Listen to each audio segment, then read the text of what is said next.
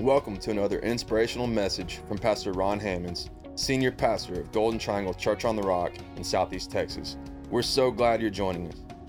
For more information about Golden Triangle Church on the Rock Ministries, visit our website, cotr.com.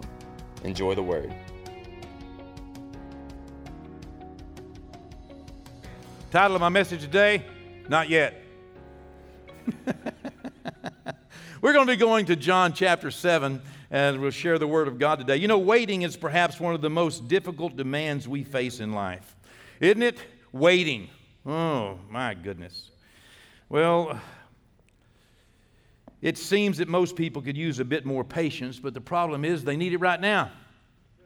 And uh, waiting doesn't seem to be near as hard, however, whenever you really believe that what you're waiting on is going to happen. Whenever you really believe that it's going to happen, waiting seems to be just a little bit easier. Uh, but without believing it's going to happen, waiting can begin to ta- uh, tax your faith and your trust. And reading through the Bible, you will come to a lot of times when the Bible says, not yet. In fact, 39 times in the Bible, the Bible says, not yet. In only one chapter, Jesus said, not yet, four times. That's right, 10% of all the times in the Bible where it says not yet, Jesus says in one chapter about one particular thing at one season. Isn't it amazing? And we happen to be in that season right now. So let's take a look at that chapter and see how not yet applies to us right now and how this word today can make a difference in our lives. We're going to be going again to John chapter 7. We sit at a very interesting time, not only in, in God's calendar and seasons, because here we are in the fall. We just had a God New Year just a few days ago, and then the Day of Atonement, and then the Feast of Tabernacles started, and we are here today at the very end of the Feast of Tabernacles that is on God's calendar. You know, God has a calendar, and His calendar is the right calendar. We're in a very special time, but also we are in a very unique time in the world. The world has never been in the place it's at today. The world, we're not just in some generational transition, we're not just in some situation to where there's hardship and hurt and worry. We're not just in some uh, divisive political tone or time. We're not just in a, in, in a time whenever racial tensions and, and, and, and, and cultural differences have been exaggerated, and, and we're not just in a normal time of trouble. This world is in trouble. It's in in trouble, more trouble than the world realizes. And many times we are hoping, we are praying. As the Word of God says, the church should pray, Jesus, come now. Come on, Jesus, right now. Uh, but since we don't see Him here, I'm guessing that the time has not yet been. Let's look now at the seventh chapter of the book of John, beginning in verse 1. After these things, Jesus walked in Galilee, for he did not want to walk in Judea because the Jews sought to kill him. Can you imagine people seeking to kill Jesus? Yeah, you know, there are people, for whatever reason, that are just born evil and born wicked. You know, I, I used to wonder about this, but, but reading through the Word of God, you can just see that there are people and there are uh, situations, circumstances that are just born of some evil intent. I cannot imagine anyone wanting to kill somebody that all that person wanted to do was help them. All that person wanted to do was to encourage them, save their life, give them eternal life. But yet, Jesus had to be very careful about you know where he went and the people that he got around because there were people constantly trying to kill him. Verse 2 now the jews feast of tabernacles was at hand. You know as an american church we just hardly know anything about these feasts you know. We've talked about them in this season because we are in one of the most important seasons of the year in fact, the most important season of the year, during this Feast of Tabernacles. It speaks to us of a wonderful day to come. You know, it's, it's, it's, it's also called the Feast of Booths. It's also called uh, uh, the Feast of Ingathering. It happens at the, at the time of the year whenever the harvest is, is, is, is, is gathered in, you know. So it speaks to us also of, of a rapture of the church, of a time in the season whenever God is going to harvest the earth and, and, and bring his children home. It speaks to us of, of a time whenever God is doing something special and miraculous in the lives of his children. It is uh, the Feast of Tabernacles is one of the three major feasts you can find in Deuteronomy 16 16. One of the feasts that God said that all people will, you know, will attend this particular feast. God does not think like we think, by the way. Okay, think about it. God starts the day in the evening. We start it in the morning. Isn't that interesting? You know, a day on God's calendar starts in the evening at sundown. That's, that's, that's the next day. That's kind of interesting to me. Uh, also, the year begins at harvest time. I would think the year would begin at, at, at, a season of planting, wouldn't you? I mean, doesn't that seem like the time to start is when you're planting? No, the time to start is when you're harvesting. I think that's an interesting thing. Most of the time, what we think is the end of something, God thinks is the beginning. Many times, whenever we feel like we've gone as far as we can and we don't know what else to do, and we feel like we are at the end of our rope, God's saying, Oh, it's the beginning. Looky here. It's, it, it's the start of something. In fact, the Bible says, according to His word, the end of something is better than the beginning. As, as, as far as you would look at it, when you think it's the end, God sees the beginning. It's amazing. You know, man's first day, God created man, and man's first day to live was God's day of rest. Isn't that interesting? Amazing. Well, the Feast of Tabernacles is celebrated, as I said, after the harvest, and it, it's, it's designed by God to commemorate God's protection and God's provision over His children in the years that they were in the wilderness. They lived in tents. And so every year he told them, go back out in a tent and live in a tent to remind you where you came from and what I did for you whenever you were wandering around in the wilderness. I mean, you couldn't, you couldn't plant a crop and you couldn't harvest a crop. I took care of you every day. I protected you every night. I gave you food every day. I gave you water in a place where no one else could. You could not have existed there. But all of you did well. Your feet did not swell and you were not sick there was not a feeble one among you in all the days that I led you, even in the wilderness. And this is what God wants them to remember every year. He wants us to remember that without respect to where we are or what's going on around us or what kind of world we wake up in, if we wake up in a wilderness, if we wake up in a place where it looks like there's famine or there's drought or there's, there's concern or there's worry or there's fear, God wants us to know and remember that He can take care of us in any situation. And that's what uh, this Feast of Tabernacles is designed to do, as it also points toward a future that we will be gathered one day by God into our promised land. Uh, on, on, on this Feast of Tabernacles, uh, this is the day that Solomon dedicated the temple in Jerusalem. It's also the day that Ezra resumed the sacrifice after the Babylonian captivity. It's also the day that the Ark of the Covenant was brought into the temple that Solomon had made for it. And, and uh, you know, this, this is an amazing commemoration. And if you, um, uh, you know, have been around very long, you know that I believe this is the season that Jesus was born. Uh, since the children are out, I won't mess up Christmas for folks, but, but, you know, Christmas is the time that Jesus was conceived. This is is the season Jesus was born. This is the time that Jesus came. He, he, he took upon flesh and dwelled among us, dwelled, tabernacled among us. It's a feast of tabernacles. It, to, to come and live with us, to be with us in whatever situation we're in. If we're on an up day or a down day, if we're in a wilderness or a promised land, God wants us to know He's right there with us. And that's what the Feast of Tabernacles reminds us about. Uh, many believe uh, uh, that, that this feast is, is the forerunner. I believe it's the forerunner showing us what God is going to one day do with all of us in bringing us home. Well, uh, by the way, your body is the current temple of the Lord, the current tabernacle of God. So, the fulfillment of the Feast of Tabernacles with the advent of the coming of the Holy Spirit and Christ living in us made us a promise. It made us uh, like, like a down payment of God's promise that, that He would live with us because now He lives in us And one day we will see this Feast of Tabernacles ultimately fulfilled. Well, uh, uh, Revelation 21, verse 3 says this And I heard a great voice out of heaven saying, Behold, the tabernacle of God is with men. He will dwell with them, and they shall be his people, and God himself shall be with them and be their God. You know, the Feast of Tabernacles. Okay? Old Testament and New Testament. God wants to live with us and take care of us. And that's what we should remember. On top of all of this, tomorrow, Monday, tomorrow is the last day of the Feast of Tabernacles. What significance is that?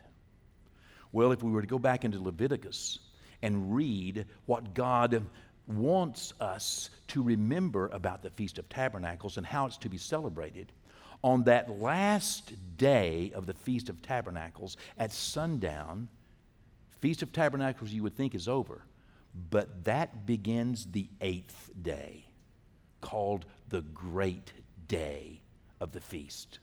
The great day of the feast. How does that figure in? Well, on the great day of the feast, God wants something from us. We are to bring him a very special gift on the eighth day.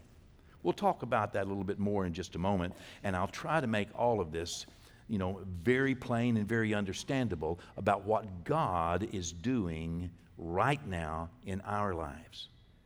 Well, anyway, let's read again in John chapter 7. Pick back up where we left off. Now the Jews' feast of tabernacles was at hand, verse 2. Verse 3. The brothers of Jesus therefore said to Jesus, Depart from here, leave Galilee, and go to Judea, that your disciples also may see the works that you are doing. For no one does anything in secret while he himself seeks to be known openly. If you do these things, if you're doing miracles and healings and walking on water, all the things you're doing, show yourself to the world. Verse 5 For even his brothers did not believe in him. Isn't it sad that the brothers of Jesus did not even believe that Jesus was special? I mean, how can you be raised for 30 years uh, in, in a family and them not know you're special? But they didn't believe in him. And they're just, you know, they're just, you know, just teasing with him. Oh, go on down to Jerusalem. It's the Feast of Tabernacles. There'll be a lot of people down there, and we know that you're special, and we know that you can do things nobody else can do. Nobody who can do these things wants to hide. Come on, you want to be well known. You want to be popular. Come on, come on, Jesus. Go on down to Jerusalem and show yourself, and let everybody see what a big, special man you are. That's what his brothers were telling him. Well, Jesus, in verse 6, said to his brothers, My time is not yet come, but your time is always ready. The world cannot hate you, but it hates me. You ever notice how the world doesn't hate people that don't like Jesus? Hello? They just don't. The world cannot hate you, but it hates me because I testify of it that its works are evil. Jesus said to his brothers, You go up to this feast. I am not yet. You remember the title of my sermon? I am not yet going up to this feast, for my time has not yet fully come. Down to verse 14. Now, about the middle of the feast, Jesus went up into the temple and taught. You see, you see not yet does not mean never. He's up about 80 miles from Jerusalem. And he told his brothers, You guys go ahead. And so they went ahead. He says, I'm not yet going. He didn't say, I'm never going. He said, I'm not yet going. It's not yet. But then, three and a half days into that seven day feast, Jesus shows up in Jerusalem and walks into the temple. Let me tell you, not yet does not mean never. It's like a child asking mama for a cookie, and, he, and mama says, Not now. Not now does not mean that you never, she never wants you to have a cookie all of your life. Hopefully.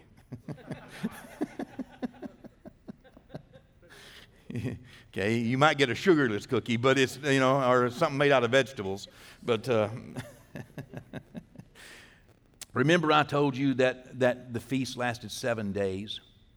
Now, three and a half days into this, he goes up the temple. That's a good argument for, for Wednesday night church, by the way.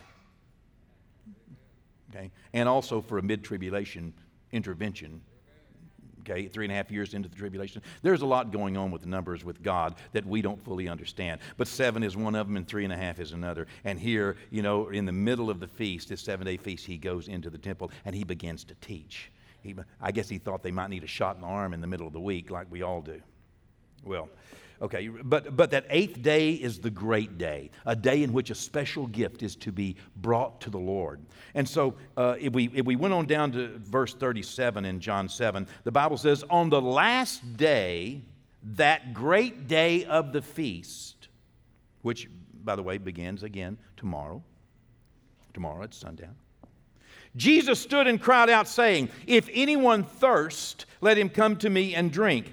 He who believes in me, as the scriptures have said, out of his heart will flow rivers of living water. This Jesus spoke concerning the Spirit, whom those believing in him would receive. For the Holy Spirit was not yet given, because Jesus was not yet glorified. I believe that we are in a not yet moment. I believe that we stand at a very special time, not only for this year, but a very special time in the whole order, the whole calendar, and the whole timeline of God. And remember, we are the ones that are stuck on the timeline. God is not on the timeline, God lives off the timeline. One day we will live off the timeline. It's amazing to me how God can hear every one of our prayers at the same time and answer every one of them at the same time. Can you imagine that? Every person in the earth could pray right now and God could hear every one of them. Why? Because we understand life in time, and time is a line we live on. There is a past, there is a present, there is a future, and that timeline is for us. But God lives off the line. The one day we will see what He sees, and time will be no more. But for right now, we can't see it like God sees it. God sees the end from the beginning. He sees the past, the present, and the future. He's not limited by time. That's why he can, you know, uh, uh, you know, do what he does, and not one second has passed. We're stuck in a not yet moment. God sees us raised and seated with him in heavenly places. God sees his work finished. He sees his enemies, his footstool. The Bible says that all things are under the feet of Jesus. Howbeit, we do not yet see all things under his feet. We are in a not yet world. We're in a not yet moment. We're in a not yet uh, how in the world can we live in a not yet moment whenever we see such great need, we have such, such great dreams and hopes and desires, and, and, and yet yearning on the inside of us is immortality. And, and as, as the Apostle Paul says, it's just yearning immortality, wanting to be clothed upon with immortality. It's not that we want to die, it's not that we want to get this body off of us, it's that we want to get get that, what He has on. And, and, and, and we yearn because we live in this not yet moment. But yet, even though it's not yet, God has still given us a now.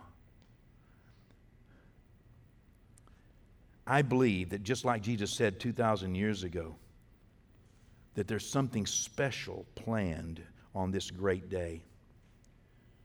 Tomorrow, as I said, begins this historic great day of the feast in which we present our best gifts to the Lord. What would a gift be? What would a best gift? What would a gift worthy of God be? What could you give the Lord in this season, in this time, in this moment? Remembering the Feast of Tabernacles is a time that we look back and see that God protected us in all of our journeys. He led us through the wilderness moments of our lives. In times past when we have been disappointed, in times past when we have been let down, in times past when we have failed, in times past when things haven't gone according to our plans, yet God was with us. He never failed us, never forsook us. He never left us alone. He walked with us. And as we remember all that God has done for us, it should help us in our moment. Even though it's a not yet moment, we should still realize that God is with us today in our wilderness. He is with us today in our pain. He's with us today in our worry. He's with us today in our fears. He's with us today in our sickness. He's with us today in this nation. God is with us. He has not forsaken us. He does not have the ability to forsake His children. The Bible says that even if we denied Him, yet He abides faithful, for He cannot deny Himself. He is a faithful God. He will not leave us, He will never forsake us, even though we may not yet see what we have trusted Him for. Yet our God is faithful, and God sees the finished work, He sees the end from the beginning. What gift could we give such a marvelous God? God sees your relationships healed. God sees your, your fears assuaged. What gift could we give this mighty God on this special day? On this special day, in this season, the world has never been here before. Our politicians will not help. Our government cannot help. They will not help and they cannot help. Don't imagine they can. They can't. They don't have the ability to help. Okay? And many of them even have no desire. Don't look to the government for your help. Look to God. What can we give God?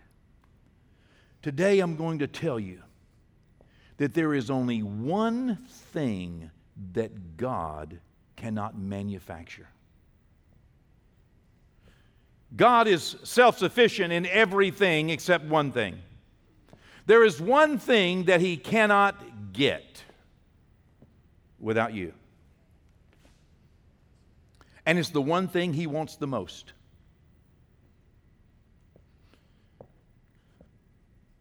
You know, He so loved us that He gave His only Son. He gave us a special gift.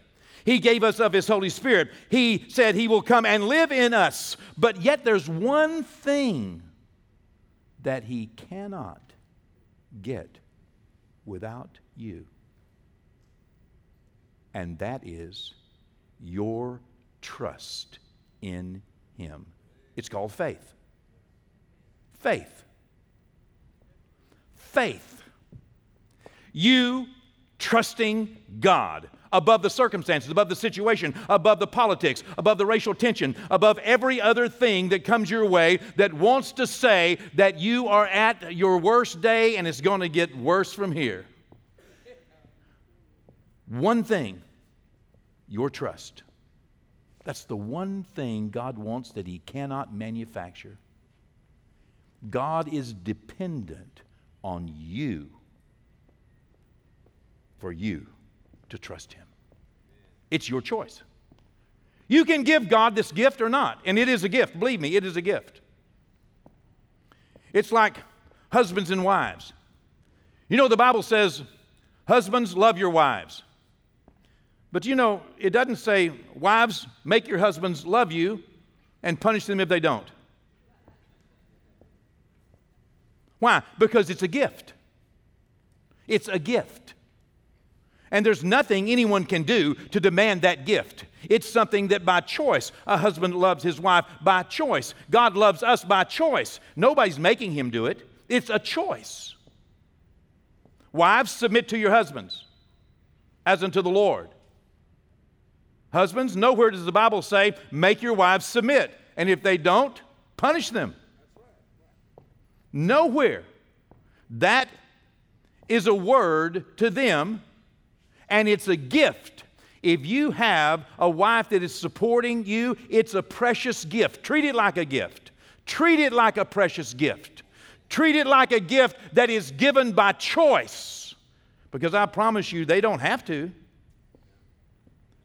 It's a choice, it's a gift. Wives, treat the love your husband gives you as a gift.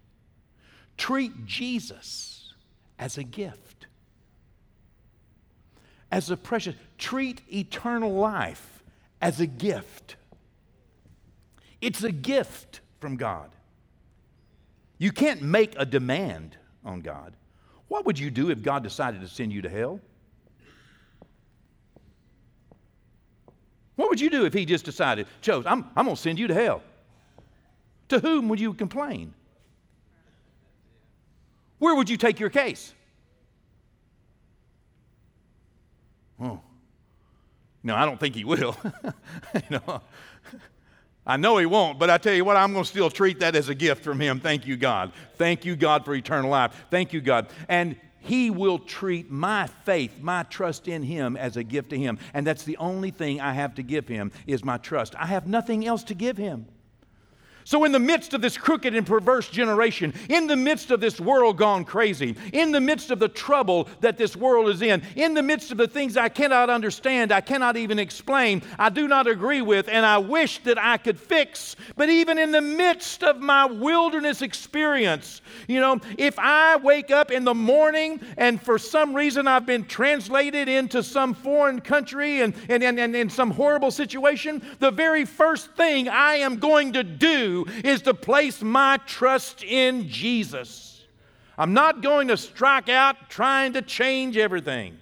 I'm going to do my best to find Jesus. Put my trust in Him. Faith in God. You see, because faith is my now. Faith is my now. Whenever it seems that the answer from heaven is not yet, Whenever it seems that all of your prayers are receiving that not now, not yet, or perhaps you don't see the answers to your prayers materializing, maybe what you are doing is, you know, uh, just, just not, not, uh, you feel like it's a not yet moment. Put your faith in God.